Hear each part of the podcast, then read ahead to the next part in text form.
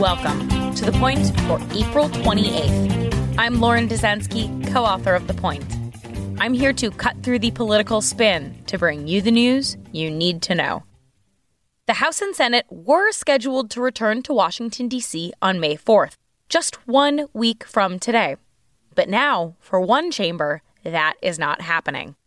Members of the House of Representatives will now not return to Washington next week. That is in part because Congress's top doctor forcefully emphasized that the number of coronavirus infections in DC are still going up and that some surrounding areas in Maryland are hotspots. Coming back to Washington created a risk to members simply not worth taking.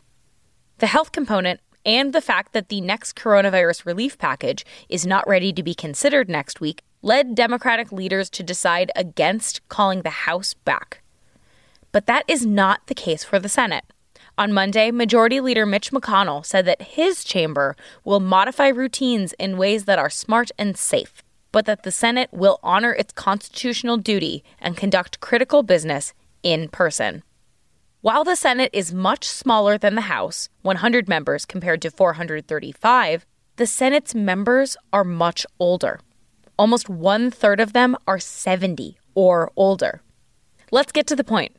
Like the rest of the country, Congress is facing a balancing act between public health and economic action, and each chamber is taking a different course.